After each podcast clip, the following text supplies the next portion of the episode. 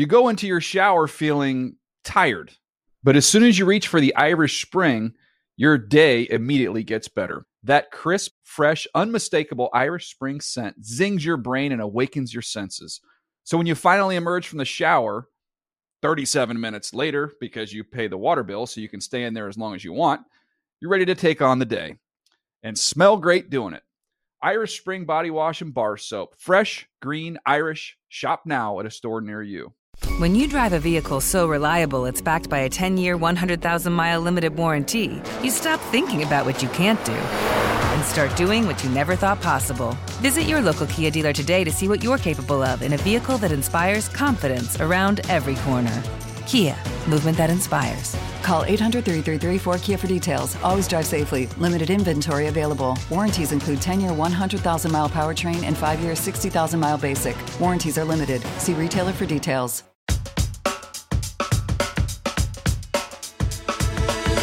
Welcome into the NFL Report. James Palmer, Steve Wyche with you. We're going to be joined by some wonderful guests. Steve Judy Battista was at the Browns and Niners game. Cameron Wolfe going to talk about the change in play callers with the Carolina Panthers. Offensive coordinator Thomas Brown, now the new play caller already. You said also Jeff Chadiha joins us every Monday with his first read column. Steve, we had a wild one, and I'm excited to jump into it. Oh, th- th- this show is absolutely great. I mean, James, you know, I can't let you slide though because on Thursday's show Oh, really? we buttoned things up by you telling us we were talking about our favorite places and NFL experiences. Oh, I love Detroit. Yeah. I met Kim Kardashian remember there. this now. Mm-hmm. Oh no, and you're like, oh wait, wait, wait till Monday. We're here, brother. What's up? Okay, so we're, we, I was at that Marriott downtown Detroit that has like all the cars you can look at in the bottom of it. It's like super enormous, and I, I'm coming back from the facility. I'm going to do the game. I'm at the facility on Friday. I'm going to do the game on Sunday. I have my Subway sandwich, I believe, in my hand. Get to the point. And I'm walking along, Get and to then the there's point. This, yeah, there's this woman in front of me. Looks back, and she looks back, and I, and I go, "That's that's Kim Kardashian, like right in front of me. It's, it's her and her kids, and they get on. You know, there's like 90 elevators, and I just want to get up to my room and have this, you know, Subway sandwich. I go to get on the on the elevator with Kim Kardashian and her family, and two gentlemen in front of the elevator, Steve, just kind of slide in front of me and block the elevator off, and are like, "You're not getting on." And Yeah, I cool. looked at her. She's looking at me while the doors are shutting, and I go, "I'm on cable television too." That's what I said to her, but uh, I'm sure. I'm sure that registered. I'm sure that registered, uh, JP. No, it didn't. It didn't at all. But yeah, that was my interaction with Kim Kardashian Detroit, one of my favorite stops. And we'll get to the Lions in this one. Um, Yeah. Steve, let's talk about these, the, the this trend of of this week. We had a remarkable defensive performance across the league, 18.4 points per game per team. If to put that in context, that is the lowest average for a single week since week 15, 2014. Now, we haven't played the Monday night game yet, so that number could either go up or down. But as a whole, defenses came out and performed in week six. Was this week six? Yeah, week seven. six. I mean, look, si- look- week six. What is this? Week six. Look, God, I we- have no idea what week it is. And we saw some great defensive performances. I mean, what the Jets did, what the Browns did, what those Detroit Lions did. But mm-hmm. James, we cannot excuse offensive ineptitude. And we're going to wait till we get to our E block for me to really exercise a hammer on the Atlanta Falcons' execution in the fourth quarter because it wasn't just great defense, it was faltering on offense. But speaking of great defenses, nobody may have played a better defensive game than the Cleveland Browns as we enter a segment we're calling teams that may have saved their season. We're going full game show on this, JP. And, you know, when we think about this, the Cleveland Browns upset the San Francisco 49ers. Sure, the storyline is that Deshaun Watson was in PJ Walker and this and that. But to hold a team that has been averaging more than 30 points a game in the San Francisco 49ers to 17 points, James, what about the Browns? We've been talking about their defense all season, but what about that effort that they showed out there in that game? We're talking about defenses saving seasons, Steve. Think about this. They are now 3 and 2. They did have their bye, remember. The Bengals are at the bottom of the AFC North at 3 and 3. This is the only division in football that doesn't have a team with a losing record. This was a monster statement win as my good buddy Connor Orr used to, you know, be work with us at NFL Network, put it the statement win of the Deshaun Watson era in Cleveland, and Deshaun Watson didn't even play in it. What a defensive performance that this team went out and had. You know that I rave about Jim Schwartz and that As he was the best acquisition that any team made this offseason. No team has reached 300 yards against this Cleveland Browns defense. San Francisco held to 215 yards. It was the fewest number of total yards Kyle Shanahan has had with his offense since he became the head coach of the 49ers. I mean, this is a massive statement that this group made up front. And what we saw, Steve, is really Jim Schwartz at his best, right? It's now that he knows he has multiple pass rushers up front. It's not just Myles Garrett. You and I were texting with each other on Sunday going, now there's other guys up there that can make plays. It's Dalvin Tomlinson, it's Darius Smith, and getting all of these guys after you up front with a secondary that can complement it with three very good corners and a safety in Roddy McLeod that knows this system. He has all the pieces. And I think a lot of those pieces were there last year. They've added a couple more, and now the defensive coordinator has put it all together. And, and, you, the secondary, I'm glad you mentioned it because you know Denzel Ward, Greg Newsome. Um, I'm blanking on who I had to Martin pick. Emerson. Martin Emerson. Emerson has been insane this year. I mean, you, you look at how well the secondary is playing, and oftentimes the rush and the coverage go hand in hand. But Jim Schwartz is telling his DBs, you play man to man. Okay, this is this is what you do. Now the Niners, they lost Christian McCaffrey, they lost Deebo Samuel to injury. But again, I, I, it happens. But they didn't have their quarterback, Deshaun Watson. PJ Walker started. And here's the whole thing: for as great of a game as the Browns defense played, the Niners still should have won had they made mm-hmm. some field goals. We're going to discuss that a little bit later with Judy Battista. And you also mentioned the Cincinnati Bengals. This is a team that absolutely saved their season. Let's listen to their quarterback, Joe Burrow. Yeah, there were definitely points, like I said, opportunities that we had we didn't capitalize on, uh, but we got the win. It's a lot easier to, to fix things when you're three and three than if you had lost this one. So, uh, never going to apologize for a win. JP, we know a week ago, Joey Burrow, before they played Arizona, said that was a must win. To me, this was the must win. They were playing a good Seahawks team. I mean, this was a good game. Um, and had they lost this game, they would have been two and four going into the bye. And they've got to have one of the most difficult schedules coming out of that bye of any team left in the NFL. So getting a win like this by Lou Anarumo and the way that defense dialed it up, they really kept Seattle at bay. They got two picks of Geno Smith. That was the difference in the ball game. So we're seeing some defenses come together. And James, you know, one of your big question marks you pointed out several times about this Bengals defense was two new safeties coming in, communication, figuring that out. Mm-hmm. From watching this game, didn't you think this whole 11, the whole unit, looked more glued in than they had all season?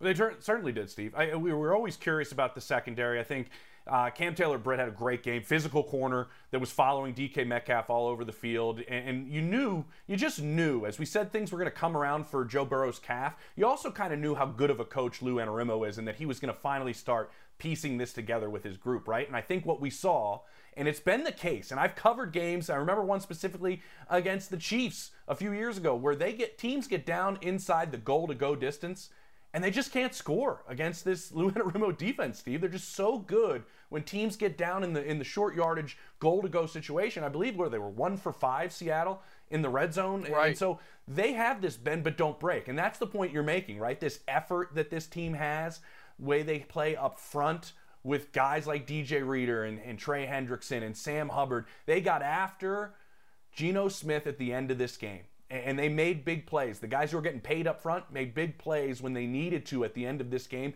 I think this was a huge step, not just for Joe Burrow in another game where he looks healthier, huge step for this defense, as you mentioned, after that bye. Niners, Bills, Texans, Ravens, Steelers, Jags after that. Yeah, not not not very nice at all. And JP, another team that saved their season. This was a team where, oh, let's say four plays into week one, we had them on CPR. Is that it? CPR? Yeah, CPR. the Right.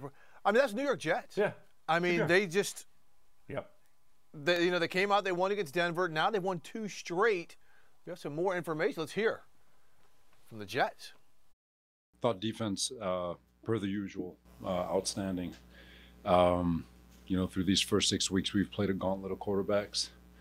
and um, I know we haven't gotten all wins, but we've embarrassed all of them, and uh, just really, really proud of, of the defense and its resolve. We've embarrassed all of Whoa. them. And, and you know what? it. He did. Jalen Hurts did not look good at all yesterday. I know there have been some questions coming into the season, but the way that the Jets' defensive front, and we know that is a strength of their team, they handled things Mm-hmm. against the Eagles' offensive line. And once they did, James, Hurts didn't look comfortable. They tried to play a little bit more horizontal stuff, moving him. It didn't look like the functionality of their offense was anywhere in sync. But I'm putting that all on the Jets and their takeaways. The fact that they are snatching the mm-hmm. ball away from teams. Look at the number of takeaways. There are three takeaways or more in all of their three wins. James, I think we know how the New York Jets are going to get victories this year by that group. That group in the dark green mm-hmm. jerseys. They're That's this that's was a lot of green it. in this in this Yes. game. Yeah, it was it was a lot of green in this game, and the field's green. I was kind of you know it was tough on the eyes a little bit, but you're right, Steve. You look at what they did to Josh Allen: three picks, Patrick Mahomes, two picks, Jalen Hurts. You mentioned it, three picks. I'll say Dak Prescott actually did play pretty well against them, but this defense. They got so much juice, and being in that locker room a week ago in Denver, I could you could actually just feel it in the room. This kind of hope, this positivity, in kind of where they're at right now. And I'm curious. I didn't want to make this about him, but I'm going to bring him up, Steve. Aaron Rodgers on the sideline, no boot, no crutches, throwing the football. Does that play a part at all in this group, on this defense going, he's over there? What, what if we just got us into a good position by the end of the season? What if he could return? I wonder if that honestly That's plays a a, part good- at all in kind of the positivity that is around this group of late over the last couple of weeks. I- I mean, that's a good point. I, I don't know. Am I am I reaching? Yeah, I mean, you're reaching. I mean, there's no doubt about that. But Yeah, I think so. I mean, who knows? Like how, how some of these veteran players. No, but I mean, like C.J. Mosley might be like, if we can get there, maybe, maybe this guy can get us mm-hmm. over the top. I mean, because look, the, the defense is going to have to get them there. We've seen it, and it's absolutely worked. So, you know, who knows? Whatever they're doing, maybe they had, you know, like our sparring partners a lot of, a lot of times on the speed bag or the heavy bag. They'll put their face of an opponent up there. Maybe Sean Payton's face was still on there, and they still had a little bit more to get out of their system from the week before, um, from what he said. So it is what it is. But JP, speaking of defense, here, here's a team we tend not to talk about their defense that much. We better. The Detroit Lions held the Tampa Bay Bucks, who are winning the NFC South, to no touchdowns and getting their victory and to improve mm-hmm. to 5 and 1 0, which ties the record as the best teams in the NFL. What about, and you've been talking about Aaron mm. Glenn, the DC, and the way this defense was horrible last year, but over the past eight games, final eight Oh, games of 2022, brutal. and this year, the way that group is playing absolute complementary football at the highest level to that high functioning offense. Yeah, the Bucks only crossed midfield three times, Steve, in the entire game. I mean, this defense is playing really well, and you're right. I mean, you use the word you, you want to use for the first half of the season last year, right? They were a joke. They were a laughing stock. They, they were just one of the worst defenses in football. And you look at where they're at now, and they are playing phenomenal. And, and what stands out to me is before the season started, you know who was playing great on that back end? Kind of epitomized the identity of Dan Campbell. Chauncey Gardner Johnson Yeah. back there. And that was like a big pickup for them in terms of the the identity and the way that defense kind of felt about himself. And then they lose him, but they haven't missed a beat. I, I mean, they've hit on draft picks. Aidan Hutchinson has been a monster up front. But to me, what also stands out, and not just the defense, but real quick, we saw Jameson Williams for the first time, and he catches a 45 yard touchdown pass. And I just don't want to say that this is why Amon-Ra St. Brown had 12 catches, a career high. But now this offense has the ability to beat you on a variety of levels. I can picture Jameson Williams just opening things up for a great receiver like Amon-Ra St. Brown to have just more room to operate. I'm excited to see That's where this other side of the ball continues to go as well. It's scary. They got weapons. They're banged up, but they got weapons. It's scary because, you know, that's going to work. One week, you know, you're going to see Amon-Ra St. Brown take the coverage. Other side, Jameson. It, it is going to be, and then again, LaPorta, um, the tight end, who's who is Mm-hmm. Yep, Nick. who's playing great for a rookie. I mean, this could be. I mean, this offense is already frightening. And now getting it back. And I think they only scored 20 points, it was tied a season low, but they're one of the higher scoring teams on Sunday. But to add Jameson Williams and to get him into the fold now, with the way this defense is playing, huge. I think we're going to continue having conversations about the Lions being one of the best teams in the NFL, James. I love it. I love it. This is kind of a Lions show a little bit. We've kind of pumped them up a little bit, and I love it. All my boys that I have from Detroit, they're And- and ecstatic right now, and they're rolling. They're absolutely rolling. You know who's not rolling though, Steve? The two undefeated teams that are now tied with the Lions with the best record in the NFL. They both went down. Is there room for concern with the Niners and the Eagles, or not? Judy Battista was at that game right there. We break it down on the NFL report coming up next.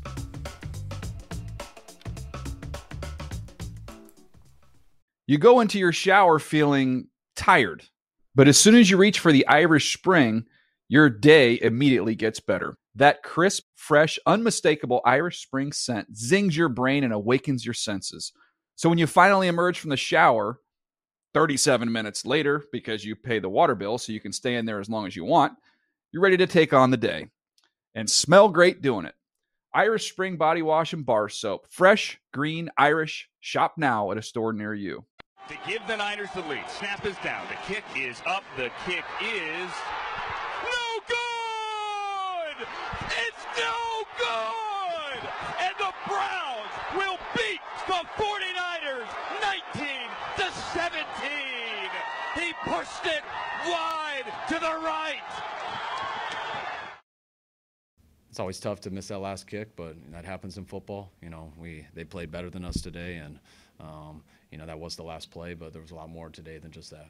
I thought we made- way too many mistakes on offense. You know, just losing a couple guys in the game. We had to switch a couple guys around, and um, we weren't quite ready for that. Um, which starts with me with too many mistakes. Like it's the NFL, you you get opportunities. Um, you gotta you gotta take advantage of them. And so there was definitely some throws and opportunities that I feel like that were there for me, and um, I missed on them, and that you know made us be behind the sticks. And then you have to get a third down, which is tough on the road here, man. And um, that's something I gotta learn from, man. So um, definitely gonna be real about it, and we got we all gotta you know look ourselves in the mirror and, and see the flaws and stuff, and, and uh, get better from it. But it starts with me.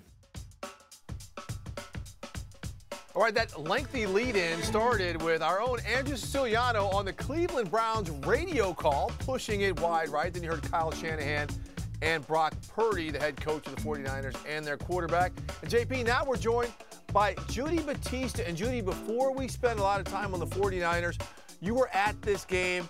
Just kind of what was this game like for the Cleveland Browns? Which James and I opened up Yeah. the A block calling it a defensive, just virtuoso. Yeah, it was a masterpiece. Actually, the word the Niners kept using to describe this game was grimy. And, and I think that's a really appropriate word Ooh. because it was like a rock fight, right? I mean, it was not pretty. Um, neither offense was getting the ball moving very much. But the defense, I mean, the Browns' defense was just tremendous and, um, you know, had had Brock Purdy on the run and under duress really the entire game. Um, and, and they just could not get any rhythm going. Brock Purdy said after the game, he kept thinking at any moment, okay, we're going to get it going, we're going to get it going. And that was their mindset. It just didn't happen. Certainly the injuries to McCaffrey and, and Deebo played a very big part in that because that first drive, that first drive the Niners had was like clockwork, right? They were running big Yeah. chunks of yardage. It was perfect. And you're thinking, I mean, I was sitting in the press box thinking, this game is going to be 50 to nothing. I mean, this is a disaster. I could start writing it right now. And then slowly you could see the Browns defense just taking over and they were getting the Niners behind the chains. Um, at long 2nd second and long, third and long. They could not convert. And then, of course, that allows Jim Schwartz to do what Jim Schwartz loves to do, and that is unleash a pass rush. And you know, this is the game you you were waiting for Brock Purdy to have all along. We were wondering, is he ever going to have a game where he looks sort of discombobulated and can't recover? And the reality of the situation is, um, it, it was inevitable a game like this was going to happen, and it in part happened because his usual safety net, Christian McCaffrey, Debo Samuel, were both gone at the same time. Um, and they just couldn't get anything going. And still, having said that, and this is a testament to how very good San Francisco 49ers are and how hard they're going to be to knock out this season, still they should have won the game. Yeah, They they should have won the game. You miss a 41 yard field goal that you most likely should make. Brock Purdy still got them. You could say in the field goal range, and everybody would be saying, Judy, that well, Brock Purdy did his job at the end of the game, even though they struggled, and he put them out there. So we have the Niners go down, we're undefeated. The Eagles go down, they were undefeated. So I want to play a little game real quick about concerned or not concerned. I heard you kind of break down the Niners side of things. So Judy, I wanted to know, are you concerned at all about the 49ers? And then Steve, follow up. I, am not concerned about the 49ers. I, I would let me rephrase this. I, I would be concerned about the injuries, right? I, but we saw I saw McCaffrey and Deebo both were in the locker room after the game and did not appear to be in any kind of distress. Um, actually, Trent Williams had a boot on his right foot, so he looked to be in worse shape than either of those two. And he came back and played the game, but he's like remarkably tough and has a ridiculous pain threshold. Um, so the injuries, which always seems to be an issue for the 49ers coming down the stretch, that concerns me, but nothing else about yesterday concerns me. It was sort of the perfect storm of things. The conditions were bad. They had the injuries. They made a lot of mistakes. I thought Kyle Juszczyk said something really profound in the locker room, and he said, "You know, you can think about that five and zero oh record and think you're perfect all the time." And, expand it, he said, "Sometimes it's better to make mistake. You learn more from mistakes than you do from success. So, like, basically." Sometimes it's better to have a reality check. And obviously, it's much better to have a reality check in week six than you know week 17 for example yeah, I mean, this game, and I think what happened throughout the league this weekend goes to show you how hard it is to play at a high level every week in the NFL, and no team mm-hmm. had been breezing along. I won't say breezing along, but playing at such a high level than the 49ers. But, Judy, I do want to ask you this because we, we, saw the duress that Brock Purdy was under. I mean, you saw a look on his face sometimes that you hadn't seen. It was like, oh, man, they, they've kind of figured us out. They know what we're trying to do here. You know, with all this talk about Brock Purdy, and James and I have led the fan club for him to be in the MVP conversation. Oh, yeah. Someone's going to mm-hmm. say, probably a lot of people are going to say, see, he's not good enough to elevate his guys. Is that fair when you're when you're down a couple stars? Uh, no. We're gonna put an asterisk on it, Judy. I, we were gonna yeah, do that I, week one for Patrick Mahomes. Ah, uh, you could. We're gonna resist. do that week one no. for Patrick you Mahomes. No Travis Kelce. Let's put an asterisk on the game. I don't. He loses all, Deebo and Christian McCaffrey. I, I want to be clear. I am not putting Brock Purdy in the same conversation with Patrick Mahomes quite yet. Let's just start there. But no, oh, we have. Uh, I might. I, I know you have, but he, he should be. Uh, he, certainly before this game, he should have been an MVP candidate. I think it's easy to sort of look at this game and say, well, you know, he was the last pick on the draft, so this was inevitable. We're going to have a game like this again. Uh, there were a whole lot of things going on um, in this game. Uh, the conditions were very bad. You saw the ball slip out of his hands they had a lot of mistakes. There were Uh-oh. drops, there were penalties. There was a lot going on. It was not all on Brock Purdy. Did he recover well? No. But you heard Kyle Shanahan in that clip we just play, played say it. Um, none of them adjusted very well. Like he did not think they had the guys ready who needed to adjust when the guys went out that, that were injured and that's something they have to work on and i think that's sort of what's good about losing in week six if you are a team of this caliber is it showed you what you got to work on they've still got stuff to work on they got to be on their p's and q's um, and now they will uh, address those things and I, big picture i am not concerned about the 49ers not concerned. I'm not concerned. You know why, Judy? Because Kyle Shanahan just is not going to play Jim Schwartz every week. All time, yes. Kyle Shanahan is yes. one and eight against Jim Schwartz. He there won as an offensive coordinator in 2008 in the Houston Texans. So he's not going to face Schwartzy every single week. All right, Judy, concerned or not concerned about the Philadelphia Eagles' loss to the Jets, where they, I think, nine or ten times tried to hand the game to uh, Robert Saleh's team? there were some issues in the game that I was like, what are we doing here? Like when you're when you're driving yeah. to try to put the Jets away to try to score a touchdown, I'm like, how about we just run the ball oh, and run the clock? Gosh. Like I know that's old fashioned. I or and pumped it and pin an offense way back that, that yep. struggles to move the ball, right? So okay, but so I didn't love the game management there, but um big picture am I concerned about the Eagles? No, we've been saying this uh the these few weeks here of the season is right. They're not quite clicking. They're not quite in the groove. While the offense was clearly not in the groove. I mean, Jalen Hurts did not play well. Each interception he threw was worse than the one before. Um, but again, I, I the you got to give some credit to the Jets. The Jets have a really, really good defense. Um, and you got to give it to them. They befuddled the Eagles, but you're not playing a defense like that every week. Um, and the Eagles had one game like this. And again, I think just like if you're a team like the Eagles, just like the 49ers of this caliber with this kind of roster, you look at a game like this and say, oh. all right, what did it show us that we need to work on? And we're going to address those things because this can't happen again. And it certainly can't happen in January. But you, did you come out of that game thinking they're still not one of the two or three best teams in the NFC? Maybe one of the two or three best teams in the entire NFL? No. I mean, I still think they're one of the top five teams in the entire league. So, no, not worried. Only yeah, week one, six. Yeah, 100, 100%. I mean, they're still not clicking, but they're still better than most teams, Judy. And, and you know, again, I, I, I, just give so much credit to what the Jets did. Um, I, I, just can't even look at the Eagles like, okay, this and that. Let's not forget, I mean, Lane Johnson, James, went out for the Eagles, yeah. and that's that's oh. really when things seemed to turn when their right tackle was down. Mm-hmm.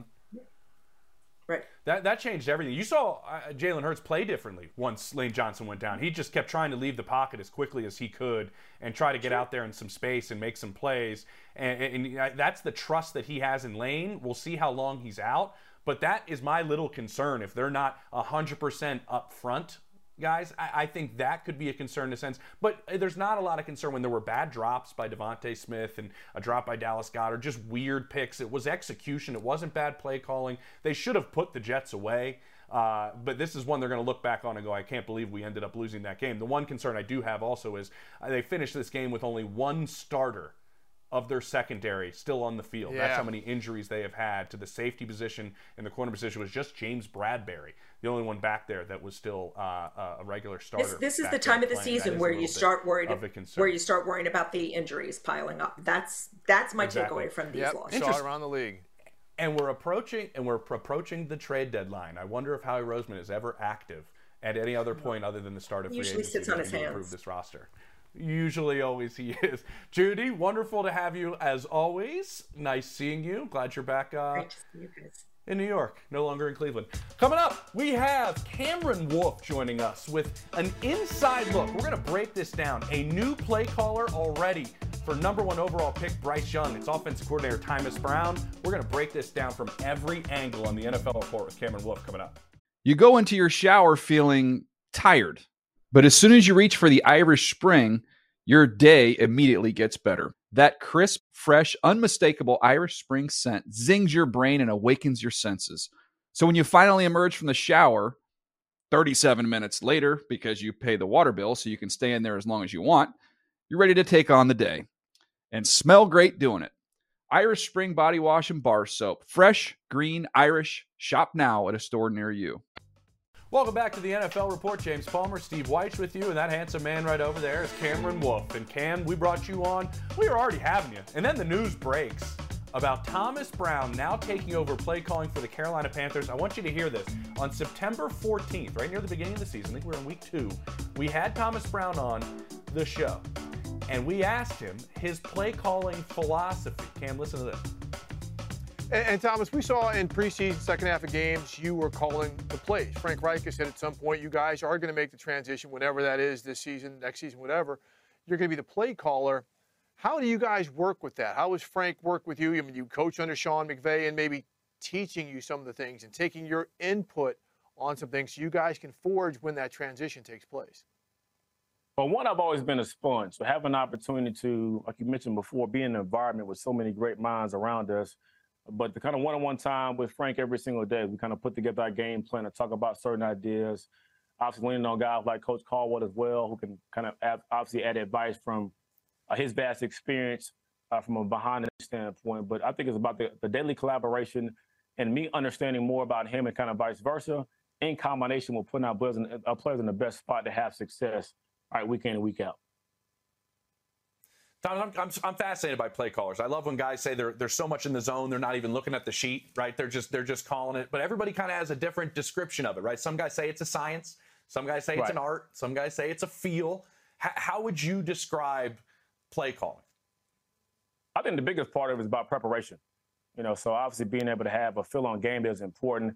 being able to adapt and adjust depending on what the opponent is giving you is going to be a big part of you having success on game day. But it's about what are you doing uh, throughout the week, putting the game to play, putting the game uh, on the, from a game plan standpoint, how you bring it to life, but more importantly, how you explain those details to your players. Because ultimately, it all, all boils down to not how smart you claim to be or want to be as a play caller, but how smart are your players, what those guys can active, activate on game day. All right, Cam. I think you did have a little uh, inkling. Is that the word that this change was maybe happening and they're heading into a bye? It does kind of add up a little bit. What do you got for us? Yeah, James, definitely. I talked. I was actually at this game this weekend, uh, this past Sunday, and I talked to a key Panthers figure, and I asked him the question: When is the move to Thomas Brown happening? And he said, "Watch this Dolphins mm. game. Depending on how it goes, it could be imminent." Now, imminent ended up being less than 24 hours later, as our insiders reported earlier. but this move was this move was coming. They they obviously have struggled out the gate. They're 0 6. Bryce Young has not played uh, to the level that he's capable of, or that they want him to. Um, and they love Thomas Brown's potential as a play caller. He called plays in the second half of every preseason game, and like he's done in every step of the way, he's blown Frank Reich away with that ability. So it allows Frank Reich to take a step back and really allows Thomas Brown to to push Bryce Young. And I want to tell you a little bit about this because Bryce Young is going to be a great player in this league, but he has to be coached. And there's some elements of him that they want him to be more urgent, to play faster. He's got that California cool vibe about him. Thomas Brown's going to push him. Thomas Brown's going to get him to be the quarterback they want him to be and to fix some of the issues they have with this offense. And so he's going to get a couple weeks to plan with this bye week, but expect a different level of intensity, a different level of speed when Thomas Brown's out there leading this offense and calling plays uh, when they come out of the bye. So, Cam, you said something that I found very interesting. You know, when you were speaking to someone saying, hey, depending on how the Miami game falls out, a change is imminent. I have covered sports for more than 30 years of my life NBA, major college football, NFL. Don't date yourself. I Steve. have never had a head coach say, man, if I call a bad game, I am going to I'm going to strip myself of my duties. And when I hear the word imminent, that tends to come from somebody high above. So let's go ahead and walk through a timeline of this. Last week, Frank Reich comes out and okay. talks about head coach David Tepper and the relationship, or the owner David Tepper, and basically saying, yeah, he's involved. Like he has his hands all in the Kool Aid. And then Sunday morning, our own Ian Rapoport reports how, hey, there's a watch on Frank Reich and how the offense goes and how Bryce Young develops could determine some things. So to me, imminent sounds like owner David Tepper even though Frank Reich said this was 100% his decision, that he had something to do with this change because everything we continue to be hurt, you know, to hear and be led to seems like David Tepper has got an itchy trigger finger. Did Tepper have anything mm. to do with this decision? Because it sure as hell sounds like he did.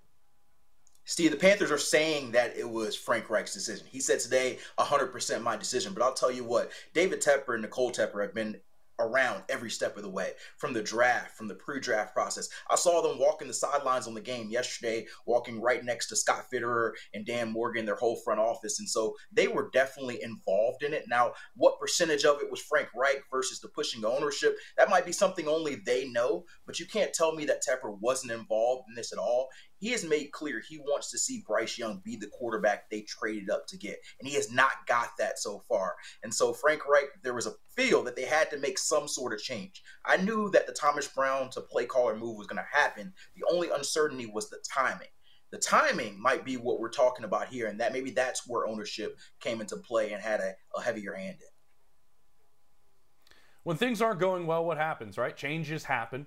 You try to yep. find ways to correct what's been going on.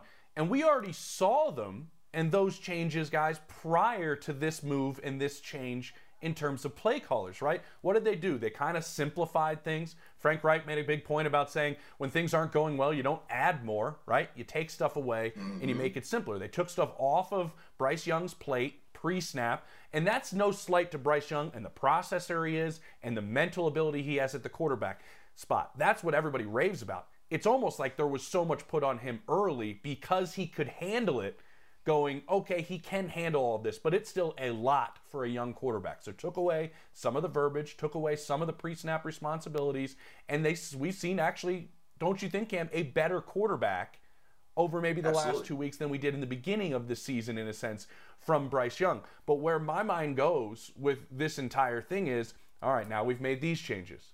Then we made more Mhm. changes. Then we had a conversation with Mhm. the owner, and now we're changing play calling. This is still a very young quarterback that now is going through another change. When we all talk about continuity with young quarterbacks, do you think Bryce Young takes a step back in any sense because now you're changing everything for him once again heading into this bye week? I think Thomas Brown will be a net positive for Bryce because what we've seen is them being one of the bottom offenses in the league. I'll tell you what, at that game, he had two of the best drives I've seen him play uh, in his career, leading those touchdowns in the first quarter against the Dolphins. And there were key things to watch there. They were moving up tempo. He didn't have a lot of responsibilities pre snap, and he was using the, the wristband. And I think the wristband's key because I heard about this this past week. Bryce Young was very hesitant early in the season to use the wristband. He wanted to be able to spit out all the play calls himself. You want to show that you're this smart processing quarterback like he is. And they were slow. They had a lot of penalties. They were processing slow the reality is Tom Brady used a wristband. You've got to be able to adjust to what your scheme and flow of it is. I think you'll see more urgency um, from the offense and also a little bit more pressure on Bryce Young to to be and be within the offense. One other thing to note that I think you'll see adjustment wise, uh, these this was one of the lowest motion teams in the NFL this past year. They were in the bottom eight. They're mixing a couple offenses with Frank Reich and the Rams. The Rams traditionally have been a high motion team. They've been in the top 10 motion the last few years. They've been effective at it. I think when Thomas Brown's taken over as play caller, you'll see a little bit more motion and maybe you see a little bit more effectiveness in the processing, the anticipation that Bryce Young really excels in. And so I do think it may take a little time to adjust for Bryce, but ideally, he gets to do more of what he excelled in in Alabama under Thomas Brown and more of a new age offense than what they were running over the first six weeks. Here, hey, hey, JP, here, here's what I anticipate out of Thomas Brown. What position did he play in college? Running back. What position did he play in the NFL? Running back. What position has Running he back. coached in the NFL mainly? Running back. They're going to Running run the ball more. Bryce Young is throwing the damn ball 37 times a game. Yep. That's like yep. that's Patrick Mahomes' range. This is now granted they're they're playing from behind. He's got to throw it some. They bail on the on the run too quickly. So Thomas Brown's going to say, "Hey, halftime that Dolphins game yesterday, 21 to 14. We can still run the ball." He is going to find a way to set up blocking schemes. He wasn't just a running back coach; he was a tight ends coach. He knows how to organize things. He was a run game coordinator. So I think you're going to see them run the ball a lot more. Maybe not a lot more, but they're going to run it more to help out Bryce Young. All this stuff about you know dumbing down the verbiage and all that. How about this? Uh, we're going to hand it off right. We're going to hand it out left. Go to the line of scrimmage and play football, right, Steve? I think sometimes that's just Right. what's always Let's talked about a little bit. this, Maybe you just he was great at it at and Alabama. do that. He was great at it at Alabama, right? He was. He was. He was. What I'm curious, guys, about is after this bye week, and we've had, we're talking about change. They are going to host the Texans and the Colts before Uh-oh. they hit the road Uh-oh. to face the Chicago You Bears. went there. You Those went there. are three very winnable games. Cam, Yep, very, absolutely. very quickly, maybe 15, 20 seconds. Tell me this. Mm-hmm. If they lose those games, what does David Tepper do? Ooh, ooh, ooh. Against Yeah, what quarterback yeah, is for the Texans? that's- Who, who's the quarterback for the Texans? CJ Stroud, absolutely, and that's a part CJ of this, Stroud. Steve, right? CJ Stroud's been amazing, amazing with que- mm-hmm. questionable supporting cast going into the season, the offensive side of the ball, and so owners are comparison Yep. people. We took Bryce Young. Why is CJ Stroud looking like this, and our guy's not looking like this? And so this is an important period of time, this next month, and that's why I think the, the change was made now. A very key time to see Bryce Young look like he is supposed to look. And briefly before I go, I think there was one more interesting thing that I saw as we walked out. Bryce Young got an embrace from Tua as he's leaving the field. And I think it's important to show that embrace because Tua dealt with a lot of struggles over the first two years of his career. And he told me when I Good asked point. him, he essentially shared with Bryce Young what he would want somebody to tell him as a rookie to block out the media, the naysayers, grow through your struggles and run your own race. Tua lived that and came through it better. Bryce has never failed really at anything throughout his career. And so it's a chest of adversity for him and how he takes this challenge. I love that Tua did that. And I'm eager to see how Bryce responds to the challenge of what he essentially is being told he wasn't good enough over the first six weeks of his NFL career. Love it, Cam. Brilliant. This was great stuff, man. Good this was stuff, absolutely Cam. great stuff, guys. Awesome I'm stuff, curious. bro. I didn't want to say this, but this might be the most disastrous organization in the We're- NFL at- at right the moment- now, at where the moment- things stand at this point in the NFL. It is Yeah. wild down there in Carolina. We'll have to keep an eye on it. The guy who was picked right after Bryce Young, well, that was CJ Stroud, who was just mentioning. And we're going to talk about Stroud and the Houston Texans and much, much more with Jeff Chadiha joining the show with his first read column. It happens every Monday. And we're talking CJ Stroud, OH, on the NFL Report. You go into your shower feeling tired, but as soon as you reach for the Irish Spring, your day immediately gets better. That crisp, fresh, unmistakable Irish Spring scent zings your brain and awakens your senses. So when you finally emerge from the shower 37 minutes later, because you pay the water bill so you can stay in there as long as you want, you're ready to take on the day and smell great doing it.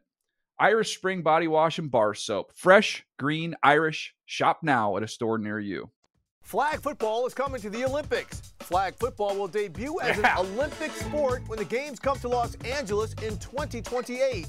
The historic decision paves the way for flag football and USA Football's U.S. national teams to make their Olympic debut on home soil.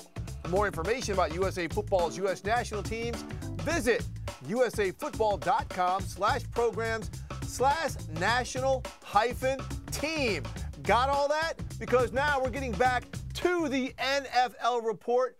We're fired up about flag football because that is the emerging sport. Yeah. But for tackle football, let's bring in Jeff Chadiha. It is Jeff's first read segment, JP, and there is a lot of good stuff in Jeff's column at NFL.com slash first read. How about all those slashes, guys? I, I did a damn good job reading about Dude, all those things, right? You're cut. I, is that a position in flag football? Slash, like you could play multiple spots out there, Steve. Kordell I'm not gonna, Stewart, right. I wish I knew this was happening. Right over here in the closet, I got a couple of Ohio State shirts that say "Flag Football Champions," baby, from uh, intramural champions. I never really right. thought, you know, I was ahead of my time. they don't say- they- ahead they of don't my say time. I could have been, a- champion, I could have right? been an Olympian. I think I was like, I think I was like level four or like level five. I think we weren't even in the top league. Uh, Jeff, you know, uh, speaking of Ohio State, let's talk about these Houston Texans um, and what you've seen. You wrote about teams that are better than their record is, and this team was in kind of that group. What have you seen from the Houston Texans that makes you impressed now that they're heading into their bye at three and three? Well, you look at their wins. They're three and three, and those three wins came against Pittsburgh, they came against Jacksonville, and they came against New Orleans. They blew out two of those teams, which tells me that they're really, mm-hmm. really a serious team. Not just a fluke, not just a team that got lucky against some some lesser squads, but a team that can play with legitimate, well-coached squads. But then you also look at the fact that when look, I'm guilty of this. When this team started playing this year, I thought three coaches in three years, rookie quarterback, it's going to take some time. CJ Stroud proved me wrong, but the balance they have on this on this team. Going into that New Orleans game, they were mm-hmm. 11th in the league in scoring offense, 11th in the league in scoring defense. This team talked about all offseason about building a team around whomever they drafted at quarterback, and you're seeing it play out now. I'm really impressed by what they've done. And you look at the AFC South, one game behind Jacksonville, they feel a lot like Jacksonville felt last season. Yeah, but Jeff, one thing, you know, if you could, because I think one of our big questions with the Texans was, well, two, organizationally, as you mentioned, they have been a train wreck, and now you have a bunch of Yep. first year coaches and coordinators. What about the fact that DeMeco Ryans could assemble a staff of first year guys that could have this type of impact right away when there was constant chaos in Houston for two respective seasons? Well, it speaks to what he learned with the 49ers, being around Kyle Shanahan and that outfit. And you look at the success Mike McDaniels had in Miami as well. Uh, these guys are very good with organization. They're players, coaches. I, I love this new age of coaches coming into this league, younger guys who have a better feel for how to deal with the media, how to connect with the younger players. And I think you're seeing that happen here. You know, I think DeMeco Ryan has great credibility, obviously, as a former player and a player for the Texans, but he also understands that organization, the politics, and he's okay with everything there. And so I, I think that he's done a tremendous job and should be with Robert Saleh, uh, talked about as a coach of the year candidate now. I, I totally agree, and I think that's mix. what I've been told repeatedly. Yeah. Robert Saleh should be in a mix. I totally Yes, think he should be in the mix. I, mean, I, I, I love. I mean, everybody. You could ask casual fans that are not fans of you know the Houston Texans. Say who is the offensive coordinator of the Houston Texans? I don't know how many of them would tell you it's Bobby Slowik. Like I, it's it's it's a name that many people didn't know. DeMeco Ryans knew him well, and this offense is playing pretty well, Jeff. And that's why I want to kind of hit you on that side of the ball because this stat jumped out at me, and I thought it was bonkers. It says CJ Stroud was sacked for the first time since week two in this game this past Sunday. That's 117 consecutive pass plays without a sack. And it wasn't like his offensive line has been intact and all of the starters have been there and the run game has been dominant. It hasn't. They were going to rely on that as well. So, what has he done? Because so much of this is right the, the, the, head coach and the foundation that you build when you want to flip a culture. But when you have a quarterback that's young, that's part of that new culture, playing the way CJ Stroud is, it's a lot easier to buy in as well. Yeah, well, he's come in and he hasn't had to do too much. And a lot like what Brock Purdy did in San Francisco, granted, he has way more weapons and way more experience in the offensive coaching area with Kyle Shanahan there, but he came in and he trusted his skill set and he trusted what was in front of him. I, I agree with you. The uh, the offensive line for the Texans has been an underrated story here, and we kind of joked in the first couple of weeks of the season when they were you know getting beaten up and not running the football very effectively, and a lot of guys were hurt. Mm-hmm. That where is this leading? But now you realize they have some really good depth. And when Laramie Laremy Tunsil's healthy, George Fant is healthy, when they have those guys on the on the bookends, they're available. They're a pretty good offensive line. And so, you know, I, I, again, I didn't see it coming. But a lot of times when you're no. building with the offensive line and, and, and up front, you, you, don't recognize that stuff until these kind of stats get thrown out. That's right. Tytus Howard is also back. You know, they're, they're starting offensive lineman. Mm-hmm. Um, but let's go to the West Coast because a team that we, a lot of folks thought was going to be terrible, the Los Angeles Rams.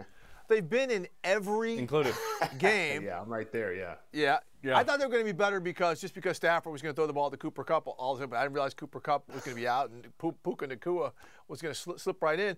But to me, Jeff, watching the Rams, the job Raheem Morris has done with a defense where you have one recognizable player, that's one of the best coaching jobs that we've seen in the NFL all season. Yeah, yeah. Quietly, they've been up there statistically as well. You look at what they've done on defense and on offense. And I agree. You know, look, Raheem Morris, we know is a very underrated coach in the NFL, and I don't know why he hasn't gotten a second shot at being a head coach. But they've mm-hmm. been very sound in what they've done, and really, they've only had a couple losses there where you say, man, things have broken right. Like that Niners game, a seven point loss. Right. That Bengals game, a three point loss. He's kept them close to some teams that have a lot of firepower, and it speaks to what he's done there. But I, I'll, I'll, I'll say McVay, Sean McVay, is in that same category. I thought he was great when he had all the stars, but you look at what he's done with the Puka Nacuas and the Kyren Williams and making that work. Watching them play last week, we were there, Steve, against Philadelphia, and that was a tight game for a long time. And I thought, man, this is how is this happening? and it speaks to what they what they're doing with that coaching staff. Hey, real, real quick, JP, and you mentioned it. I think it's been brilliant. They're, they're, real quick, their upcoming run of games, Jeff, they've got oh, yeah. five very winnable games right now. They, we, I think we very well could be talking about the Rams being in playoff position when this all wraps up. Yeah, well, who, yeah. Who else? I love the way the they NFC run the football too. Yeah, who do you trust in the NFC besides them in the wild card? The Lions. well, they're going to win the oh. division. yeah, Lions going to win the division. no, no. But yeah, let me but, ask yeah, you this, I, Jeff. Go ahead. No, I want you to finish your point. You're our guest, Jeff. Go ahead. No, I was just going to say, yeah, Dallas is the only other team I would put in that wild card race who I would I would trust right now. All right, Jeff. I'm M- curious. You always do an MVP watch, real quick. Will we have an MVP? I don't want to shortchange this. We'll have you on next Monday and talk about this a little more in okay. depth. But will we have an MVP that is not a quarterback this season? Is there a chance of that? There's a chance just because the race is so muddled right now. But what Tua's doing, his numbers, his highlights, it's hard not to pick against him. Right? I don't know who's going to catch him right now. I mean, you got when Patrick Mahomes is barely hanging on. It's it's a pretty pretty pretty. He's pretty barely on your field. list. He's dropping. yeah, barely. Yeah, yeah. yeah. Hey, I, I, mean, it's really Jeff, like put the list together. Jeff, you know, yeah. you know, James, you know, James and I are going to be pushing for. Who's that? Brock Purdy, man. Don't just let Brock one Purdy. bad Brock game. Purdy, baby. Do not let Brock his one he's, bad game, he had him in position to win. Brock's yeah, going to be there, bro. He's still there. If they kick that field goal, he might be at the top of the list. who says See? wins? Who says wins are not a legit quarterback stat? Jeff Chadiha, awesome job once again. Remember NFL.com slash first read as we're going to continue to slash the rest of the show. And when we come back after the break on NFL Report, the things James and I loved about week six and the things that we absolutely hated.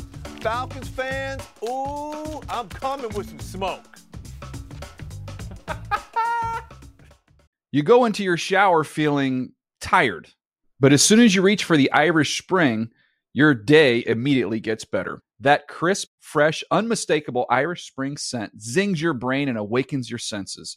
So when you finally emerge from the shower, 37 minutes later, because you pay the water bill so you can stay in there as long as you want, you're ready to take on the day and smell great doing it. Irish Spring Body Wash and Bar Soap. Fresh, green, Irish. Shop now at a store near you.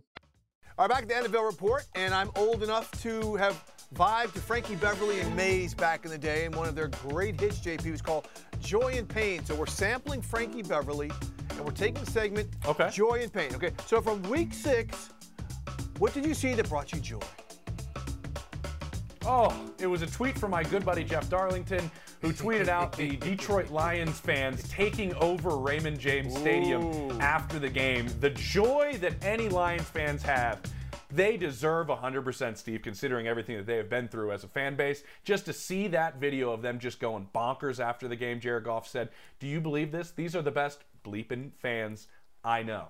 Unreal. Abso- absolutely Unreal love it. What brought me joy is, uh, you know, the early morning game overseas in London, Lamar Jackson. Okay, the week before, people were eviscerating him. Oh, yeah. Because his receivers dropped balls all over the place. Well, they caught most of them on Sunday. And when they didn't, he said, I'm just going to take over this game against Tennessee by myself and run the ball. I love the way he played. It looked like old Lamar. And the fact that he was going to will his team to win regardless was something I really enjoyed. All right, chapter two the pain. The pain, JP. The pain is watching where the where the New England Patriots have have fallen and become. When you have Mike Gesicki out there against Maxx Crosby in a situation where we need to get out of our own end zone and win the game, there's a safety, it's over.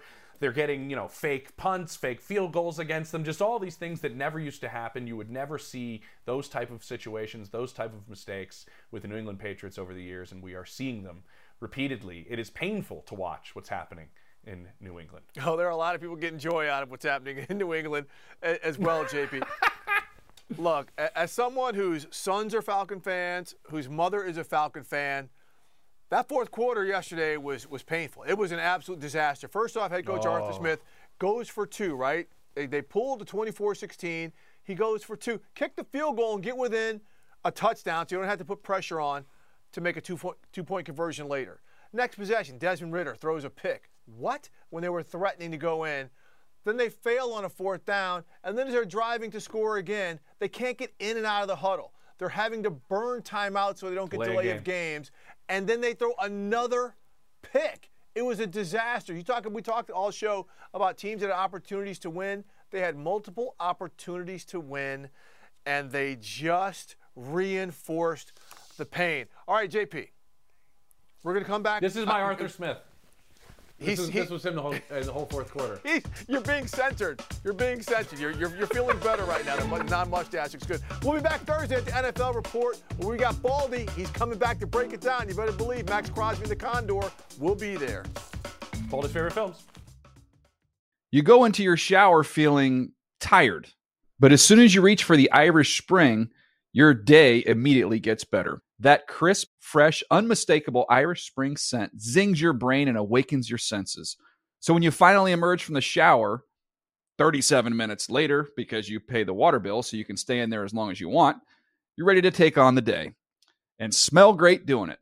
Irish Spring Body Wash and Bar Soap. Fresh, green, Irish. Shop now at a store near you. When you drive a vehicle so reliable it's backed by a 10 year, 100,000 mile limited warranty, you stop thinking about what you can't do and start doing what you never thought possible. Visit your local Kia dealer today to see what you're capable of in a vehicle that inspires confidence around every corner. Kia, movement that inspires. Call 800 333 4KIA for details. Always drive safely. Limited inventory available. Warranties include 10 year 100,000 mile powertrain and 5 year 60,000 mile basic. Warranties are limited. See retailer for details.